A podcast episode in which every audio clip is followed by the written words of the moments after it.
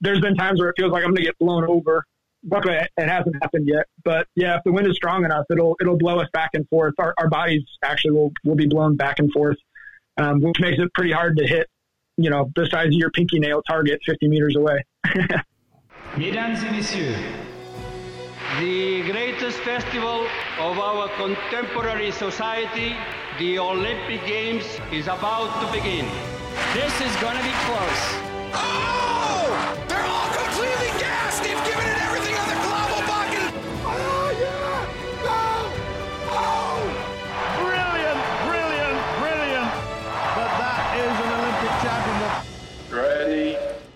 Hello, fans of TKFLASTAN, and welcome to another episode of Keep the Flame Alive, the podcast for fans of the Olympics and Paralympics. I am your host, Jill Jaracz, joined as always by my lovely co-host, Alison Brown. Alison, hello, how are you today?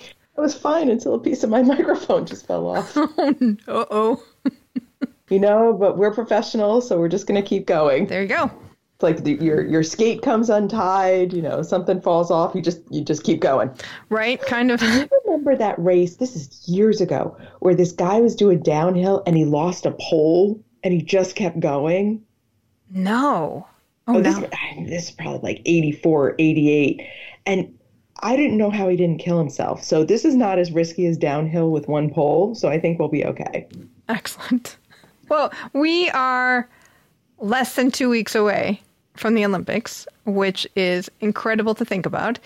During the Olympics, and pretty much any time, you can text us at 208 352 6348. That's 208 Flame It. So if you're not in our Facebook group, not on Twitter or not on Instagram, and, and want to connect with us while you're watching, feel free to text us and we will text you back. All right. The, today we are talking shooting with specialist Tim Sherry. Tim competes in men's 10, 10 meter air rifle and three position rifle. He is part of the U.S. Army Marksmanship Unit and will be an alternate on Team USA for Tokyo 2020. We talked about how three position works and whether or not his feet fall asleep during training and competition. Take a listen. Small bore rifle, three position. What is this and what's the basic purpose or goal of a competition? Uh, so, so the goal of the competition is to get the highest possible score. You're using a, a 22 rifle, so it uses size 22 caliber long rifle cartridge, a single shot, and we'll go through uh, three positions, 40 shots in each position. So it'll start with the kneeling position. So after you do 40 shots of that, you'll move to prone or laying down, do 40 shots there, and then move to standing up and do another 40 shots there. So you have a total of 120 shots and each shot can count for uh, up to 10 points, so 0 to 10 points, for a grand total of 1,200 points if you shoot perfectly. The world record right now, I think, is a, an 1189, so 1,189 points. So he missed the 10 ring 11 times out of the 120 shots possible. And you're trying to trying to get the highest score out of that. Okay. Uh, is this like air rifle in that the, the 10 ring is divided into millimeters too, or are we just dealing with 1 through 10 integers?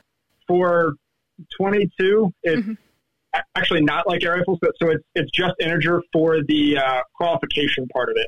Okay. Um, it, it's a little bit confusing. So, in order to make the final of of top eight, we do it all based off of integer scoring one, two, three, four, five, six, seven, eight, nine, ten, and then they'll take the top eight based on that 120 shot qualification, and then we'll move on to do a 45 shot final.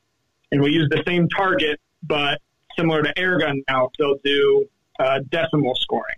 So the, the 10 ring is now divided up into decimal points. So we can do a 10.1, 10.0, 10.9 is, is the deepest shot that you can shoot in a final. Okay. And then in the 45 shot final, are you doing uh, 15 shots per position?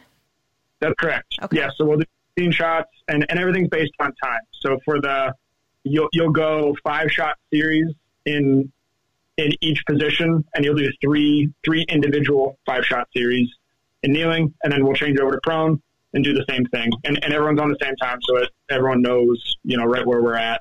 They'll call out scores in between each of those five shot series, so you know who's sitting in first, who's sitting in eighth, um, to try to keep things competitive.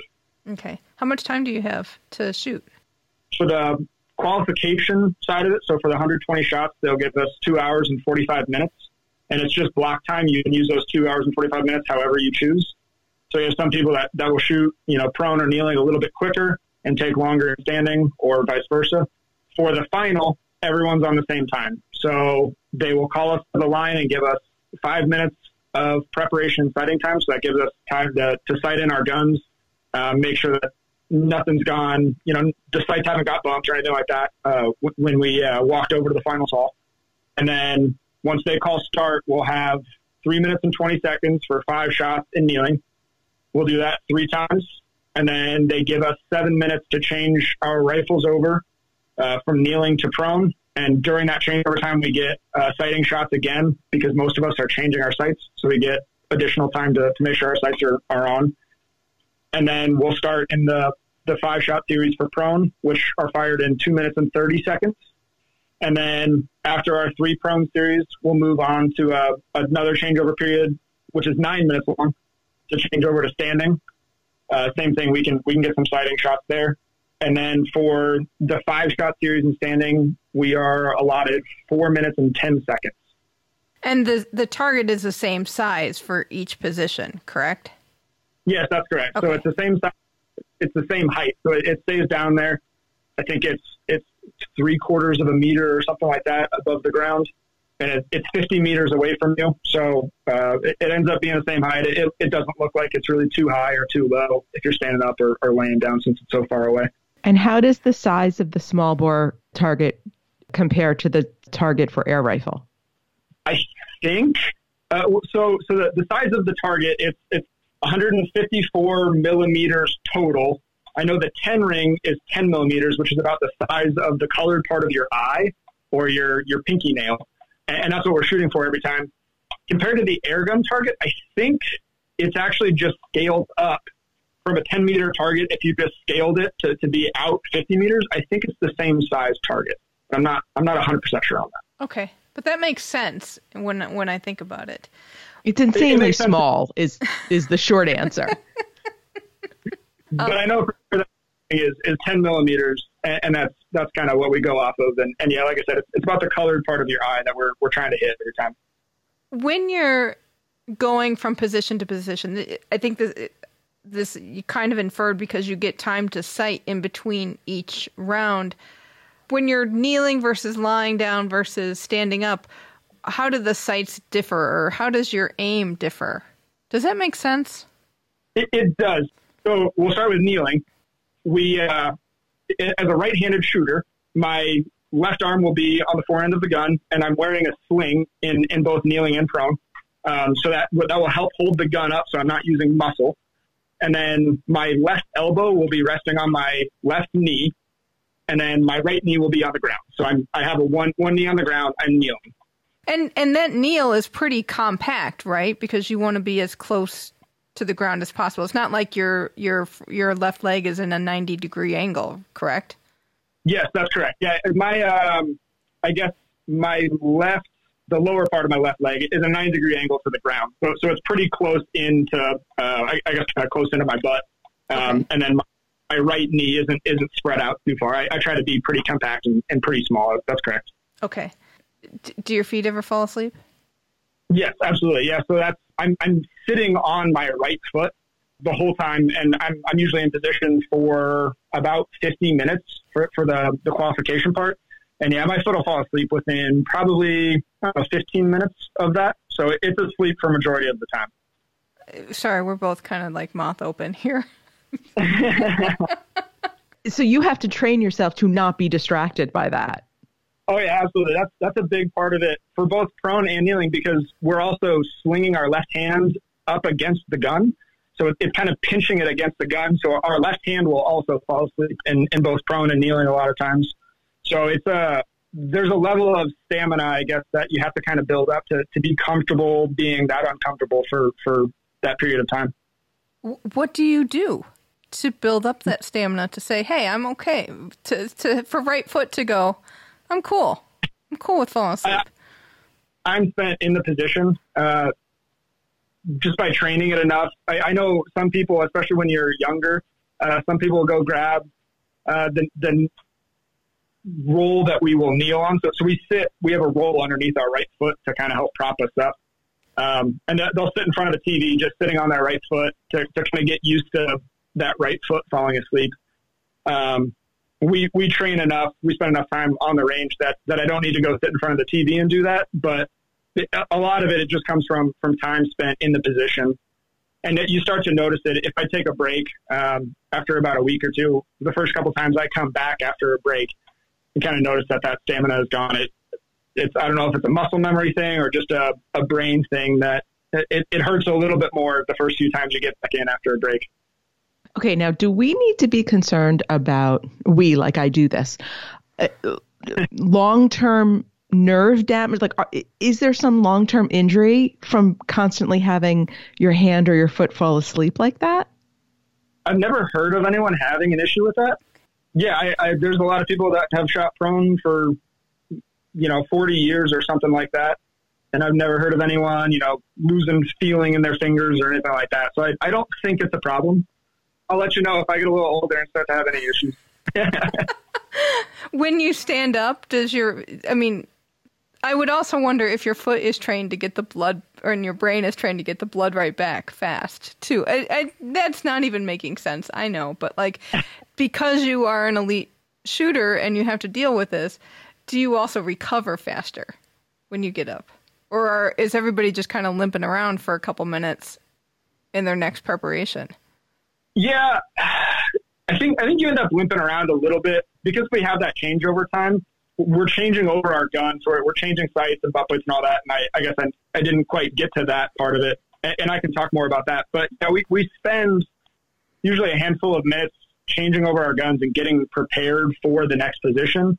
I think in that time, the blood flow comes back. Um, it might happen a little bit quicker just, just because of how often we do it. Um, or maybe we just don't notice it and it, it, it isn't really a problem because it, it takes long enough for us to, to prepare for the next position. But it's not really anything that we have to take into account. Okay, Tim, just recognize right now, none of this conversation is going to go in a straight line. So just accept that right off the bat. but that's good. I'm not good at, at, you know talking in a straight line. So yeah, okay. So I just have one more question on this falling asleep because clearly Jill and I have totally had our minds blown by this. So let's say you're doing something else entirely, like you know sitting and reading a book, and your your right hand falls asleep. You know something that doesn't happen is related to shooting.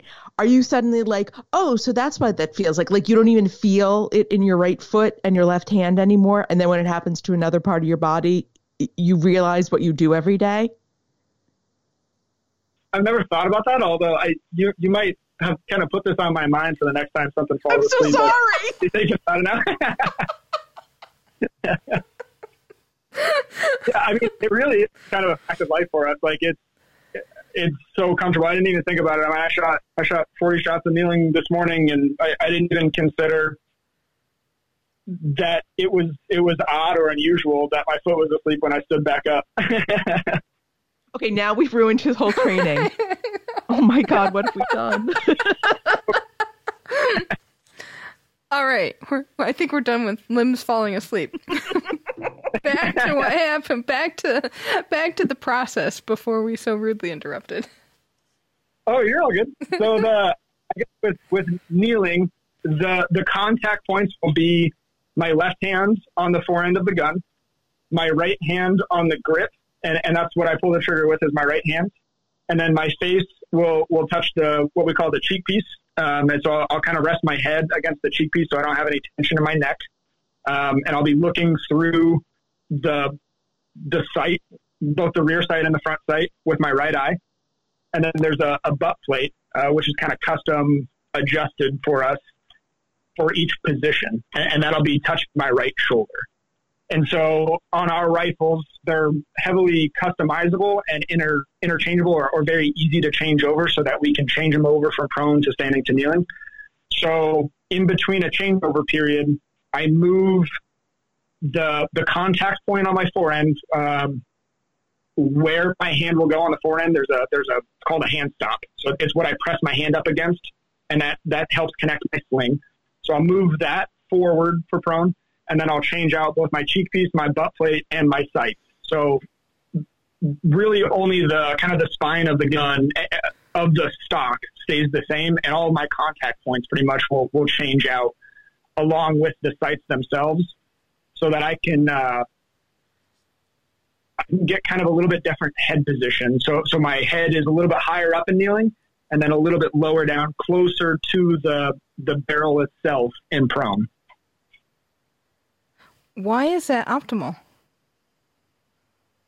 Um, it just depends on, on kind of how your position is set up and, and the angles that your neck is in. So in prone, if you want, or if you were to leave uh, a little more gap between the barrel and your sights, uh, in, in, prone, it, it's going to cause kind of a kink in your neck, and it's really difficult to leave your neck like that for uh, for 40 shots. Whereas in kneeling, you're sitting upright, so my my back is kind of straight up, my my torso is straight up, and so it kind of makes more sense for my neck to be straight up as well.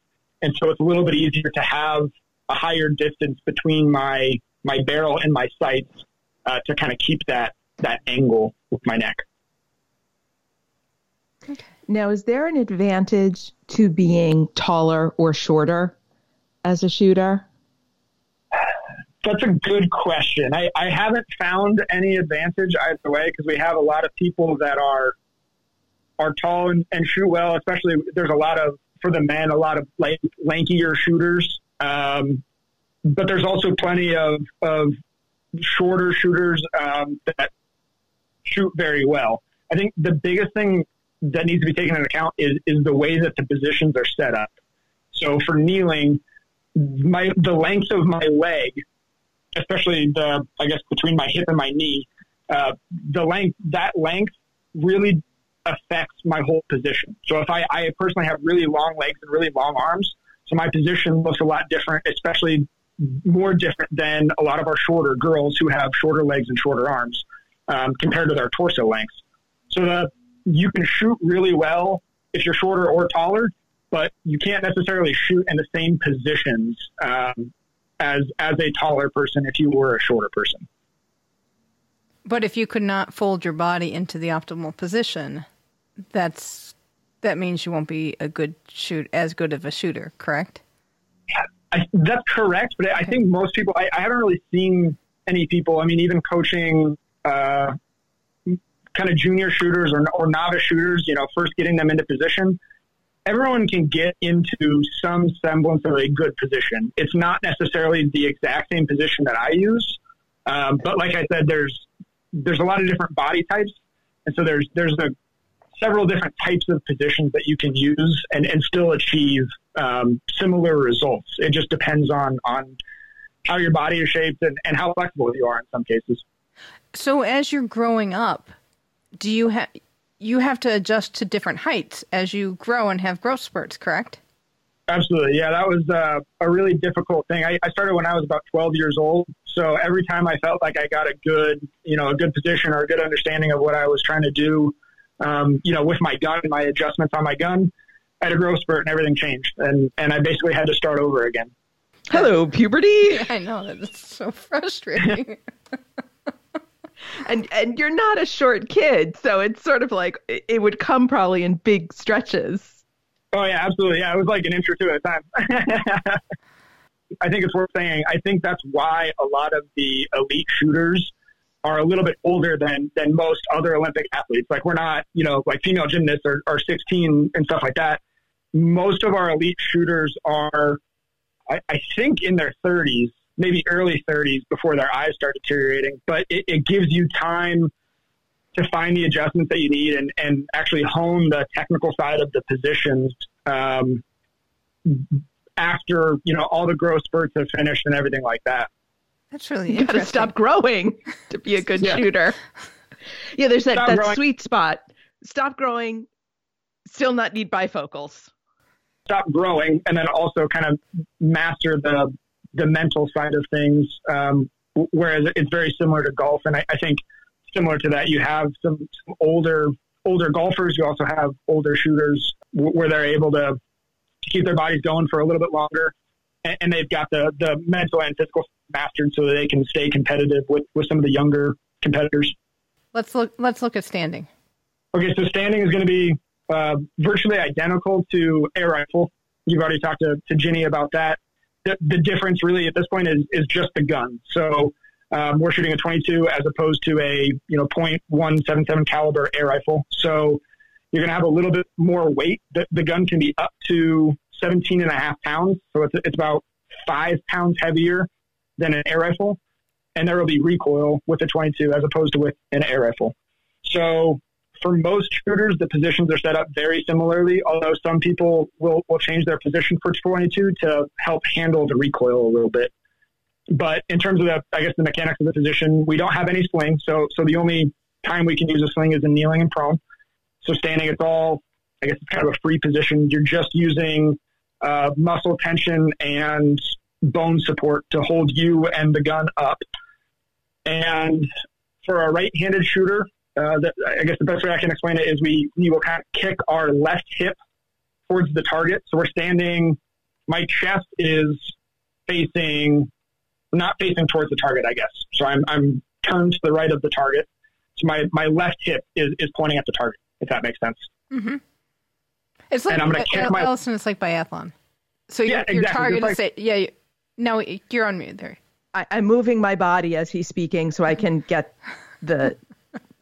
You, you can't see me doing this, Tim, but I don't shoot. So this is sort of like me physically trying to get this. So okay. Jill shoots, so she knows what you're talking about. So, so my left hip is facing towards the target, and I'm going to kick it forward towards the target. So most of my weight will be on my left foot. It, it'll be about 70% of my weight on my left foot and 30% on my right foot. Um, and so what that does is that kind of gives me a shelf with my left hip to rest my left elbow on. And so that, that allows me to use bone support. And then my, my gun will be sitting on my left hand. And so hopefully, ideally, um, I'll be using bone support going all the way down through my left arm, through my left hip, and my left leg, uh, mostly bone support, supporting the weight of the rifle and, and most of my own weight. So how strong is the recoil? How much is that kick? It's pretty minimal. It's a 22. I, I don't, I don't really know what to compare it to, but it's, it's pretty much the, the, that I can think of one of the smallest calibers that is, you know, commercially available to shoot. It's a, it's a very small recoil. It doesn't, it doesn't hurt. It's, it's not, it's not going to bruise you or anything like that. Um, the biggest concern for us is that the recoil can, uh, I guess it can kind of break down the position over 40 shots. So if your if your position is set up poorly, and there's a whole lot of reasons why it could be set up poorly, but it, it won't come back consistently every time because of the recoil. Um, so so it it basically the recoil just kind of it seeks out any imperfections in your position and and can make them or can kind of amplify them throughout the course of a 40 shot match. Yeah, maybe Alison, Maybe it's like you know how somebody just maybe push in, punch in the shoulder a little bit. That hey, buddy, they don't do. Yeah, I, I think it's. And I mean, it, it, it's pretty small, but it's it, yeah. I mean, it's noticeable. You're going to see it, but yeah, it's a, a pretty light. Yeah, so then is the challenge trying to get back. You know, you you set up and you're in that ultimate ultimate position. You shoot, you have recoil that's going to push you out. So it's always trying to get back to that position. Yeah, absolutely. I mean, that's that's kind of the name of the game. Is it's just consistency, and it's trying to do the same thing over and over again for 40 shots in in both or, or in each kneeling, prone, and standing. And, and there's a whole lot of stuff that can compromise the position over those 40 shots. You know, like we talked about, hands and feet falling asleep. Um, we're relying on some muscle tension, so your muscles can fatigue or or even stretch out with the way my position is set up. Sometimes my hip flexors will kind of stretch out and cause my my hips to start to turn and do weird things in standing. And, and the recoil can add to that as well. Uh, just just making it difficult to find uh, that consistent position again every single time, the exact same way for 40, 40 shots consecutively. What about weather factors? How does wind? We'll start with the wind because that's a noticeable one because they always have wind flags. So what Yep. happens if the if we go through kind of directions? How how do they affect your shot and how do they affect how you sight? So if the flags are blowing toward you, what does that do? What, what do you have to do to compensate for that, or do you? So so if the flags are blowing towards me, it'll it'll put the, the bullet lower than my intended, you know, than a no wind situation. So it'll drop the bullet down. And the, the counter to that is if, if the wind is coming from behind me, it'll it'll raise the bullet up. So it'll go a little bit higher. And then what if they're blowing left or right? Left, or, you know, if it's blowing from the left, it causes the bullet to go right and actually a little bit down. Um, so Okay. it's actually kind of sitting at, if you're looking at the hands of the clock, it'll be at about four o'clock if it was blowing from the left. And then if it was blowing from the right, it'll be uh, to the left and a little bit up. So it'll be at about 10 o'clock on the clock. So when you take the wind factor into effect, I mean, you're still shooting at a very, very tiny space. So what, like, do you just try to m- adjust your gun a millimeter or two to, or, you know, how you hold it to account for the wind? So actually, our the sights that we use, although they're open, not using a scope or anything like that, but the sight itself has adjustment knobs on it, so I can I can correct left, right, up and down with with the knobs on my sight to compensate for um, you know if I if I dump my sights, but also if if there's wind blowing or any other conditions, I can I can try to compensate for for those conditions with my sights. Okay. So and that's that, usually the preferred way of, of adjusting for any environmental conditions is, is to try to try to correct with my sights, or better yet, um, hopefully just wait for one condition to come back. So that, that's another, I guess, kind of tactic that you could use is just waiting. So picking one condition, you know, I say I want to shoot in, with the wind blowing from left to right. So that means ideally I will only shoot if the wind is blowing from left to right. If it if it turns around and starts blowing at me or blowing from right to left, I'll just stop and wait. And that's that's kind of the the benefit of having that two hours and forty five minute block time for qualification is I can sit there and wait for say five minutes and, and wait for my condition, my wind condition to come back, and then I have to shoot a little bit quicker. But I can I can shoot without you know kind of gambling that my my guess is right on on my sight adjustments. okay. Will they ever call a match because of weather like pouring rain or other conditions? I think about the only time that they'll call a match for weather is is with thunder and lightning. I, I I've shot in rain plenty of times. A lot of times, especially for these international competitions, we have a, cover over our heads.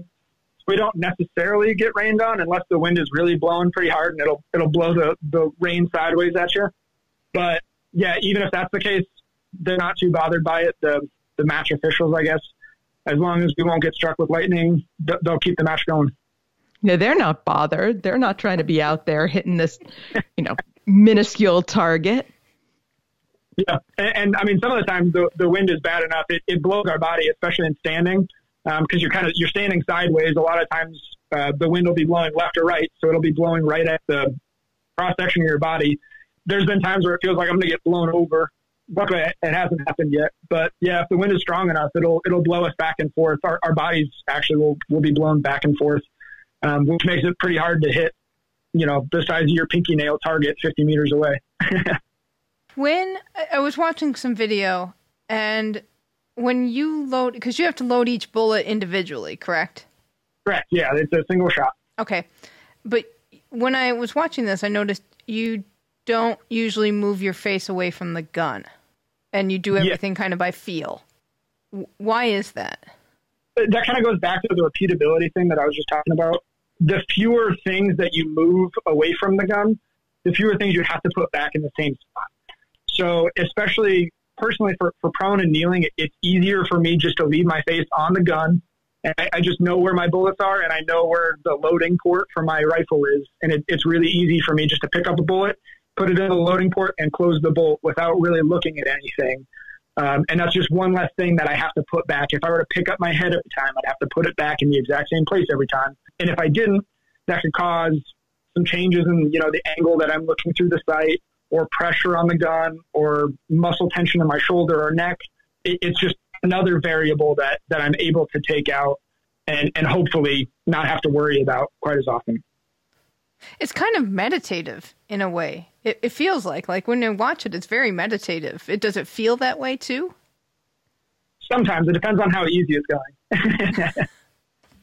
yeah, I, I mean it, it is it's very repetitive. I mean it's it's slow um, and methodical and can take you know for standing we have over a shot of minute uh, it, during qualification a lot of times as long as you use your time right. Um, so it can be really meditative and you know meditation practice actually helps helps me quite a bit kind of train my mind to get ready for shooting But yeah, there are other times where it's it kind of feels like the exact opposite, where it's it's very frustrating because things aren't going well, or or even like I was saying with the wind.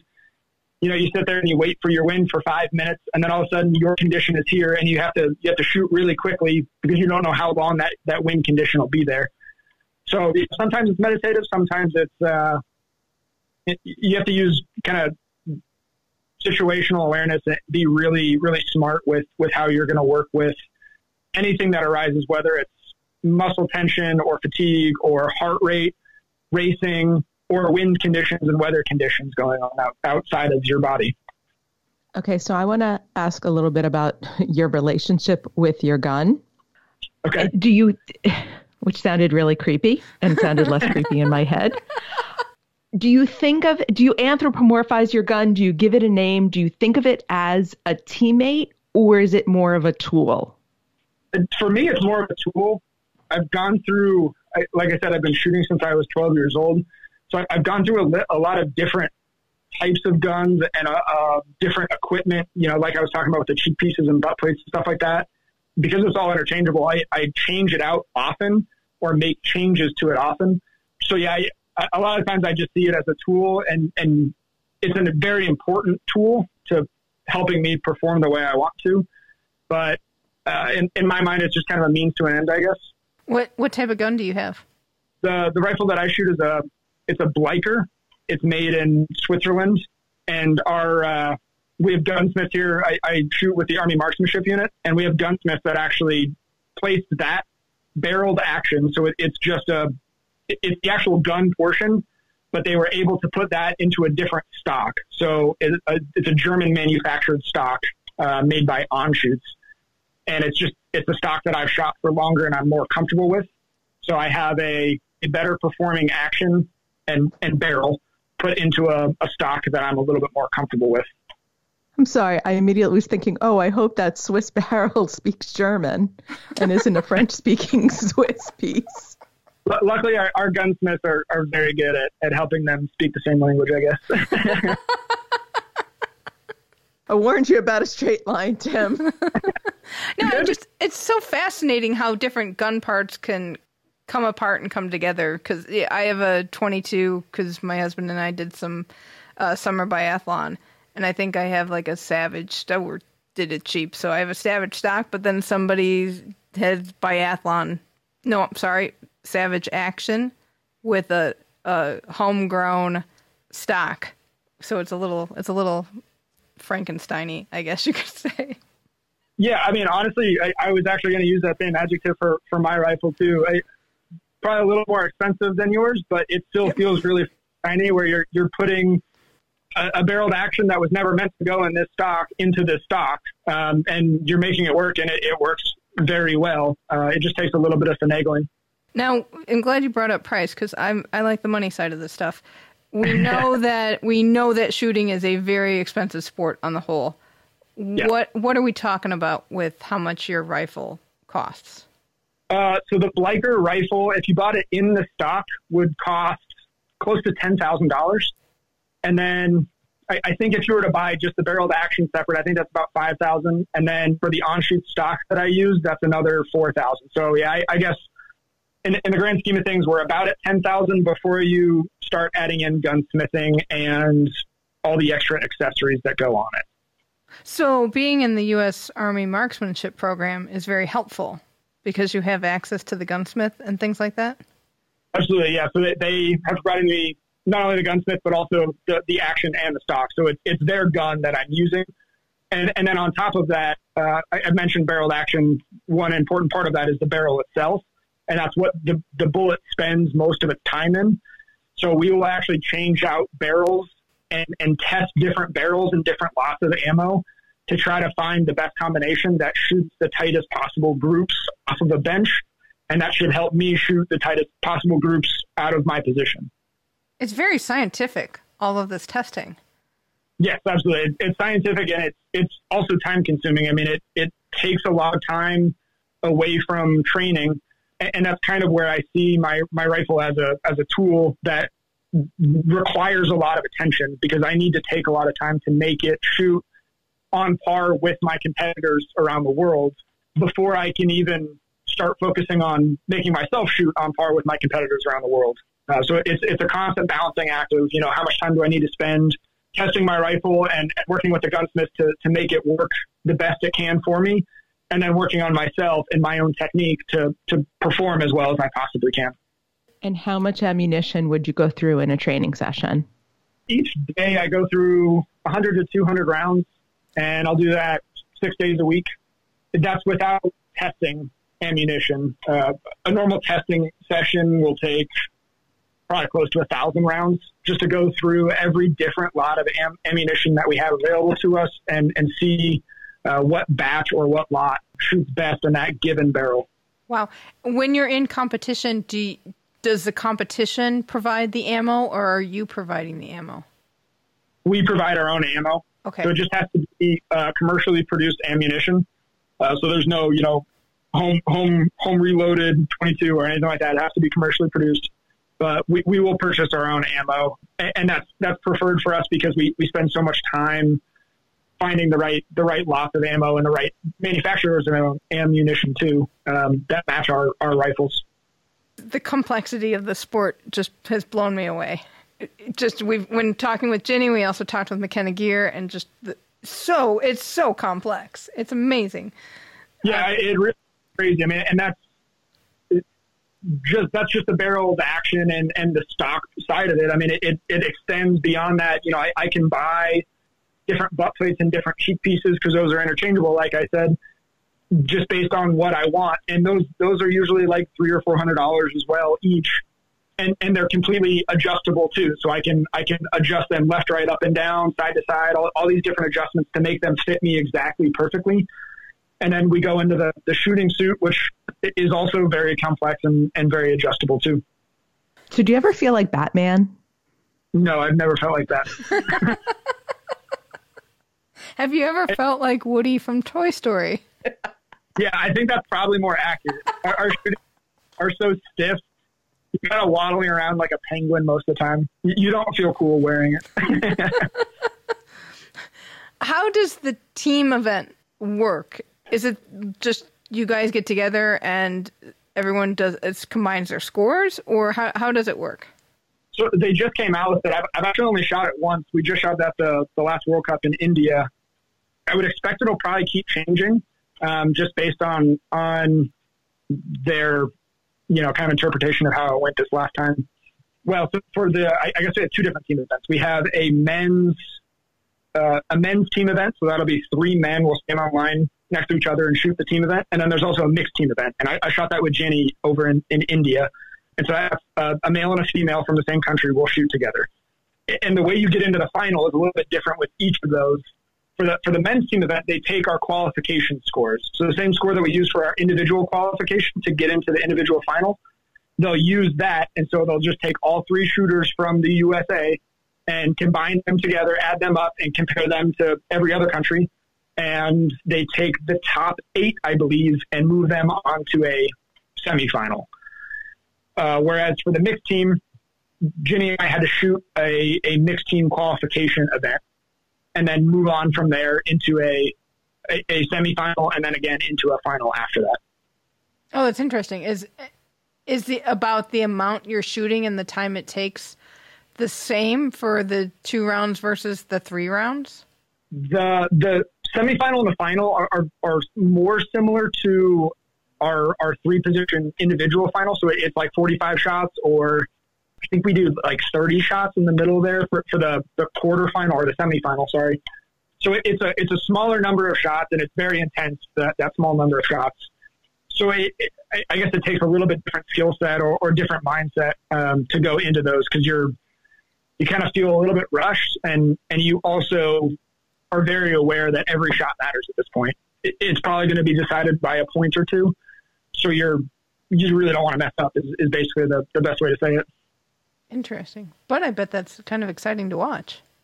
Yeah, hopefully I, I actually really haven't got to watch it a whole lot. I've just shot it once, but I, I think because it's a little bit shorter period of time, it, it should be a little bit more exciting to watch and, and it's a little more head to head, especially for the final for the, I guess both the mixed team and the uh, individual or, or not individual, but same gender team final, um, it, it's head to head competition. So each country will pick who they want to shoot in a position. So for the mixed team, it's kneeling and standing. They kind of get rid of prone. So for that, uh, we made the, I guess the bronze medal match Ginny and I did in India. So I shot kneeling head to head against India's kneeling shooter, which happened to be a girl, and Ginny shot standing. So, so we chose that I would shoot kneeling and Ginny would shoot standing, and we were competing against India, and they kind of chose the opposite. Their their female shot kneeling, and their male shot standing. But the way it works is it just goes shot to shot, and it's head to head. So I just have to beat India's kneeling shooter to get a point for USA. And and the same for Ginny. She just has to beat India's standing shooter, and she would she would get a point for us. And they they set a, a point total. I, I, I don't recall what the point total was for the mixed team, but it, the first country to reach that a given point total wins wins that medal, whatever medal round you're in. Oh, that's very cool. I like that. Sounds like a fun format.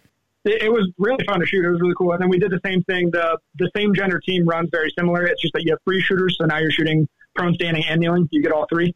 Yeah, it was a really fun format. It was it was cool and and unique. I think what kind of superstitions or things must you absolutely do on competition day? I get asked this a lot, and I, I really don't have any superstitions. I think it's um, there's there are certain things that I like to do to help me perform well, but there's no like I need to tie my left boot first or wear these lucky green socks or anything like that. Um, it, it's just certain things that I found that help me perform well. So um, we talked about shooting being really meditative. I, I like to do you know, about five minutes of meditation before, at some point in the morning before I shoot, um, just to kind of balance me out and, and I guess help me understand where where I'm at mentally that day and, and kind of prepare.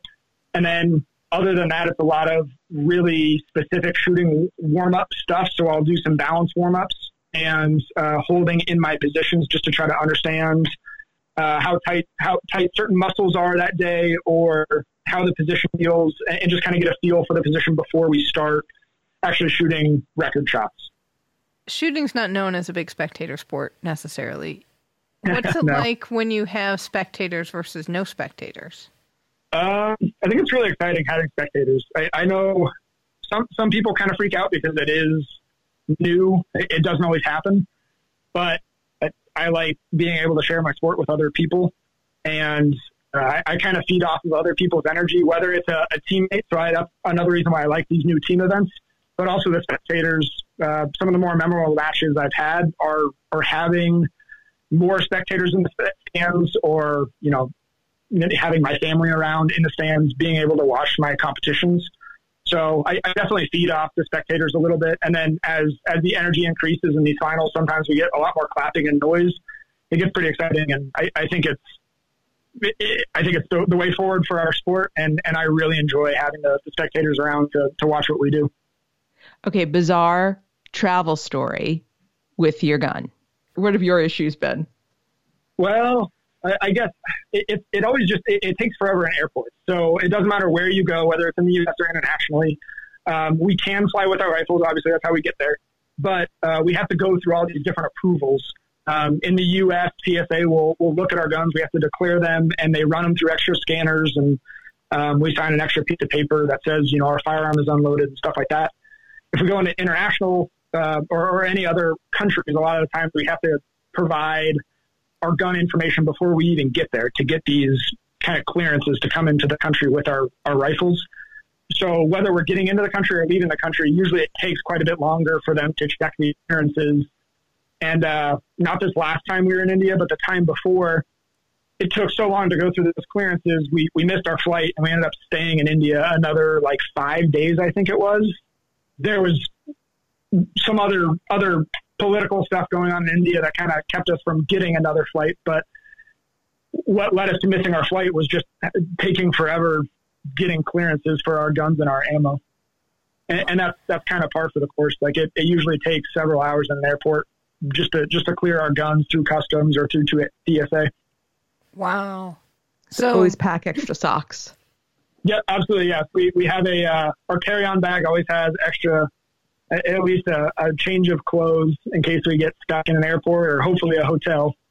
But yeah, if we get stuck in a country with our checked bags, already in the U.S., we, we prefer to have you know some toiletries and some extra clothes just in case. Does the rifle get checked, or are you allowed because it's unloaded? Are you allowed to bring it on board? Because it's Uh, we- we can, yeah, so it has to get checked. That's that's Okay. part of the process. So okay. They check the bag and then they- they double check it just to make sure that it is unloaded and there's there's nothing, I guess, uh, out of the ordinary or out of their rules uh, for, for them to be able to check it and put it on the plane. How nerve wracking is it to hope that it comes off the plane? Um, it can be uh, pretty nerve wracking. I think that's, that's probably the, the biggest concern is is not having your rifle or your equipment when you get there. So usually we travel with a rifle case and an equipment bag. So that's that's two pieces of, of luggage that I have to hope that the uh, the airline didn't misplace on the flight over or or you know on the tarmac and, and getting onto the, the little carousel that it comes out on. I, I don't think I've actually ever had a problem with that, but I know plenty of teammates that have. So for uh, for, for important competitions, a lot of the times we actually uh, kind of, I will bring my one of my teammates' rifles and one of my rifles in my rifle case, and my teammate will bring one of their rifles and one of my rifles in their case. So that way, we kind of have a backup in case my my gun case goes missing. Um, at least then I have I have some rifle to shoot and, and still be able to compete and, and be competitive at the whatever competition is that we we just traveled to. It's so complicated. Yeah, very complicated. Things you don't think about when when you're just watching the Olympics on TV.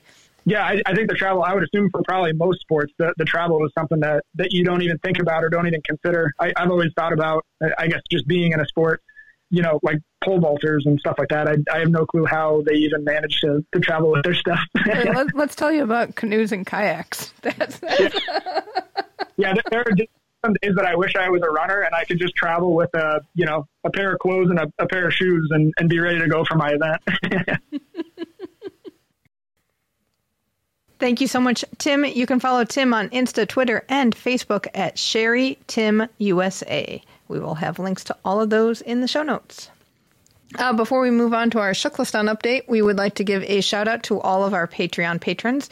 They help keep us financially afloat as there is a lot of money and time that goes into producing this podcast. If you are able to and would like to help us out, we would greatly appreciate it. You can find out more at patreon.com slash flamealivepod. Welcome to TKFLASTAN. Yes, it is time to check in with our past guests who are members of our team Keep the Flame Alive. What do you got, Alison? Parachuter McKenna Geer has been selected for Team USA and will be heading to Tokyo. Woo woo! I am getting really excited for the Paralympics this I year. agree. And there's going to be a lot more coverage. Yes, which is So going to we're- make it good. Make it a little easier to be excited when you can actually see things. A decathlete, Jordan Gray, is featured in a New York Times story about female decathletes and their quest to get the event in the Olympics. We will have a link to that in the show notes. Equestrians Philip Dutton and Sydney Collier are on their way to Tokyo with a stop off in Aachen first. And Luca Jones, Stephanie Roble, and Maggie Shea have arrived in Tokyo and are doing their various quarantining and examining of facilities. So that's been exciting to see. And beach volleyball player Kelly Claes will take off in a week. So exciting. all the arrivals, all the uh, Australian uh, athletes got all their kit. So they got the suitcases. So they've all been posting about that. Um, so yeah, it's really getting serious. Got And and I'm a very lot of time here. And uh, I, I, tying in with our, our last team update, I'm very curious as to how they've they're adjusting to the new time zone and how long it's taking them to adjust to the new time zone. Because our sleep study specialist Renska Lok received her doctorate from the University of Groningen. So congratulations to Renska.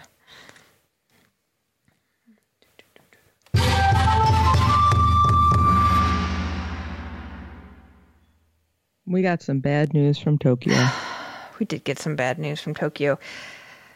The the prefecture is under a state of emergency until August 22, and that means that the government has said no fans will be allowed to watch any of the games, and that has been expanded to include baseball, softball, and football venues outside of Tokyo. Uh, public is urged not to go and watch the marathon or race walks up in Sapporo, and uh, or go and watch the road cycling, which is happening around Mount Fuji. it's frustrating. I was very angry last week when I got this news. But not surprised. Not surprised. You know, I, I was chatting a little bit with Roy Tomizawa about this, and he said, you know, basically there's enough people who don't like the Olympics and general dissatisfied, you know, worrisome about outsiders coming in and visitors from all over the place, and that's going to create this surge. So it's not surprising given that Tokyo's COVID numbers were going up, but it is disappointing that it got to this point. It will be a unique experience, both for viewers at home and for the athletes. Right. And it will be difficult for everybody involved. Never mind the monetary ramifications right. of this. I mean, to, I don't even want to think about that. But for us watching at home, well, well, I'm sure during the games we'll be talking a lot about what the experience is like, and this will be interesting when the when our TKFLASTANIs come home and we get to chat with them. Was it worth having them without spectators? Good question. Because many of them have competed without spectators to begin with. Some of them have been to Olympics before, some of them haven't been to Olympics before. So, what is that all going to be like when you have a different expectation of what this magnanimous event is? I mean, one of the things that we love so much about the Olympics is the world comes together for this one event, you know, the greatest sporting event in the world kind mm-hmm. of thing. And the world isn't coming together. One of the things that we talked about months ago was this would be a sign of hope that we're moving past the pandemic. And it feels like a sign of despair in a way, saying we're not moving past the pandemic. Mm. And you know, with any, and I don't want to say luck because it's not luck, it's actually an incredible amount of hard work. Beijing will be that, but Beijing won't be that for other reasons. Mm-hmm. Right. So are we really looking at Paris now to be that? But that's years away. So this is years I'm away, worried, but we also don't know how long this pandemic is going to last. Right. So is having Tokyo more damaging to the Olympic movement than canceling it outright? That's an excellent question because then what do you, you know, how, and you'll only know this after it's happened. Right. And maybe 10 years from now. Mm-hmm. But in a funny way, wouldn't that put Los Angeles back in the same position that it was in 84? right? Because the Olympic movement had been so damaged by the boycott, had been so damaged by the financial scandals of Montreal. And here comes LA. Right. That reinvigorated the movement. And of course, I'm skipping a couple there, but, you know, would LA then again be that, again, another turning point? to the Olympic movement. Which is always very interesting because, you know, we all know that America gets on the outs with the Olympic movement just in general. I mean, right.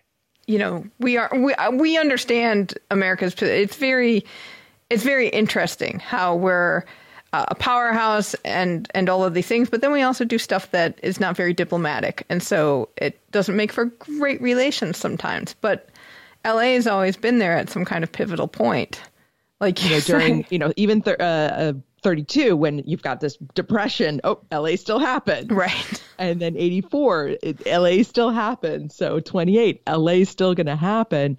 And where are we in the olympic movement? It'll be a very interesting time to be studying the olympics.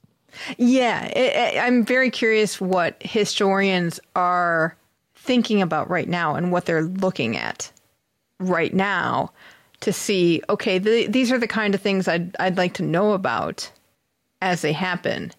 But, you know, you only get uh, time is a very important part of being a historian because you need that reflection and you need to see what happens afterward. I mean, like you say, this is now a bigger financial debacle for Japan than it was in the past because we, we knew these were games were really, really expensive because it's the last of the mega building blitzes. But now the government has taken away a big source of revenue.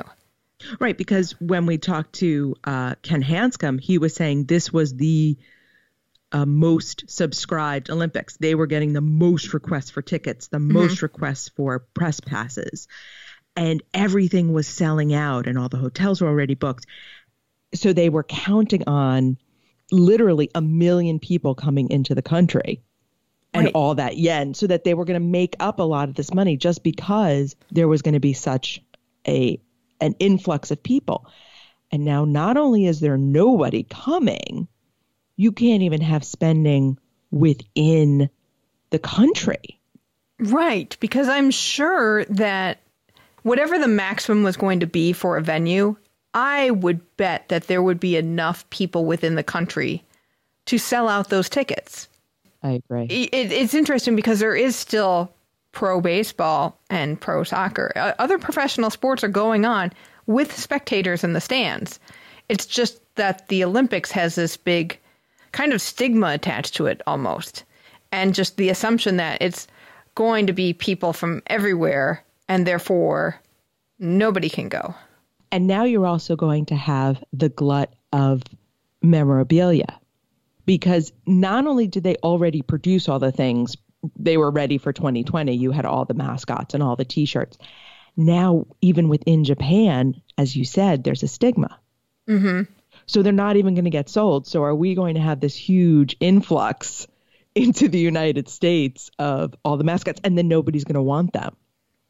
And in the future will tokyo 2020 slash 2021 memorabilia be more valuable because people didn't want to buy it because of all the stigma surrounding That's a good question too, I, and I kind of wonder if it is uh, dependent on what the memorabilia is.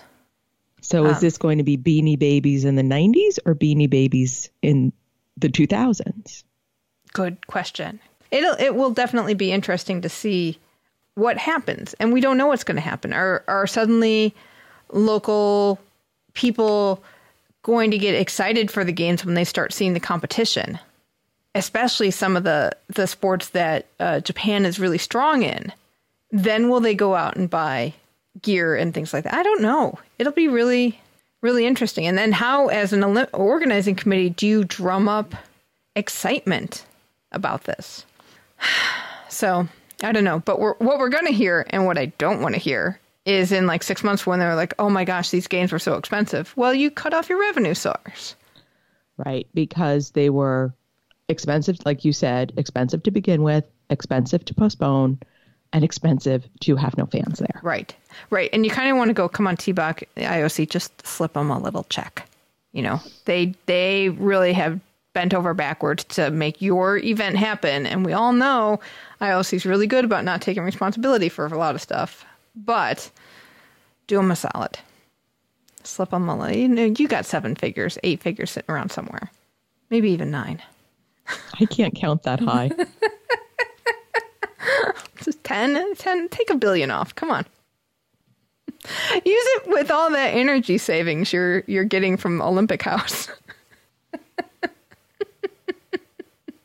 uh, anyway, so uh, the not so fun part about how to handle the COVID situation is that a lot of weird stuff is going on. So the Kyodo News reported that the Osaka Excel Hotel Tokyo in central Tokyo tried to cele- ce- uh, separate the elevator usage. So they did that by putting a Japanese only sign on one set of elevators and foreigners only sign on the other set of elevators. oh So that was tough. And oh. apparently, some of the Japanese were like, well, can we take the foreigner elevators anyway? So they got a little criticism. Chinese officials were also upset. Their sailing team is in a hotel, and the officials said, yeah, we're separated by floors from other guests. However, everybody's mingling in the, li- the lobby in the restaurant anyway. So what's the point? So you're going to have that. I mean, people are still traveling in Japan, and there's no way to really keep some of these athletes separate because they're having satellite villages closer to venues that are far away from Tokyo. do you remember there was an issue where South Korea was protesting the look of one of the symbols because it looked like the imperial Japanese flag. Oh, right, right. Yes. So a couple, this was, you know, Yeah, a couple years going ago. back years, you know, it was early, 2018, 2019, when we lived in a different world. But we need to remember the historical context of Japan in Greater Asia. Mm-hmm. That those memories are still with those countries. And if you start isolating and saying Japanese only and foreigners only, US would have the same problem. You know, if we did things like that. You know, the xenophobia is still there. And we're already having all these issues around the Olympics. And I keep saying this please don't be stupid. And yet people keep being stupid. But yeah, you have to be extraordinarily sensitive and careful and ask lots of people before you do any of these things. Mm-hmm. Because as simple as, yes, we should have separate elevators. Like I remember I had to go into the hospital during COVID. And if you were an inpatient versus going to the outpatient, you literally were in different wings of the hospital and, and different elevators. Made perfect sense. But in a hotel that's catering to travelers, having two different elevators separated by race, ethnicity, or nationality, yikes is the only thing I can think to say. Right, right. I wonder if the organizing committee is going, we only have so many days left of this. Well, I posted on our Facebook page a video of one of the Tokyo officials announcing how there's not going to be spectators. And, you know, in this very Japanese way, he apologizes multiple times and, and says he's sorry. And he gets choked up. Aw. And I think it's also he's upset and disappointed, but the stress of this. I can't even imagine the pressure that they're under. But hey, TBach arrived. Safely. Yes, he's quarantining. That's all we really know at this point. Um, I'm not sure. He had made plans to go to different parts of the country. I don't know if he's going to end up going because there's not a lot of support for that in the country. Um, but he's there. We're going to have an IOC session soon, so the whole IOC family will be together again in person instead of on Zoom. That'll be fun and interesting. And Good chance to pass the hat. yeah, right. slip the waiters an envelope at the end of the of the wedding. Right, right. So, and then uh, we noticed when Kelly Claes announced it on Instagram when she was she's got a week before she travels. Rule 40 is going to an effect soon. So you are probably seeing a blitz of sponsor thanking right now because athletes will be under embargo for a while. But do you know where Rule 40 does not go into effect? Where? On our podcast. So if anyone is interested in sponsoring our everyday Tokyo coverage, can send us an email at flamealivepod at gmail.com. and that's going to do it for this week. Do we have IOC? Wait, no, I have something very important to share before we go. Oh. I found my Team USA Oreos. Oh, yeah. They were at my stop and shop this week. There was a whole display. Nope, there was no Ted Ligety. There was no people yet. It was just a rack. And your Oreos? I haven't tried them yet. Okay, I was going to ask. You know what I haven't seen, and it's really disappointing, is any Coke stuff. Good point. Like Coke did summer, and they've had uh, they've had logos on, just like, oh hey, we we are an Olympic and Paralympic supporter, but there's no like promotion or anything. I wonder if they were just like, well, we don't know if it's going to happen, so we're not going to do anything. And I wonder if some of the sponsors are hesitant because there's been so much backlash. That could be, but I I don't know. I mean, you had this event anyway that you're spending money on. Right. I don't know. It's a very good question. And I, I'd be curious to know if other countries are seeing things yet. I mean, obviously, the U.S. does more than anybody else with these kind of product placements. Mm-hmm. But I'd be curious to see because we talked about the Cheerios in Canada, mm-hmm. and I know there are other sponsors around the world. So I'm wondering if people are seeing things in their grocery stores. Yeah, let us know if you do. That will do it for this episode. Let us know if you will be tuning in to shooting during Tokyo 2020. email us at flamealivepod at gmail.com, call or text us at 208 352 6348. That's 208 Flame It. We're Flame Alive Pod on Twitter and Insta, and keep the Flame Alive podcast group on Facebook. Join us on Thursday for our interview with Greco Roman wrestler Alejandro Sancho as we go out to music by Mercury Sunset. Thank you so much for listening, and until next time, keep the flame alive.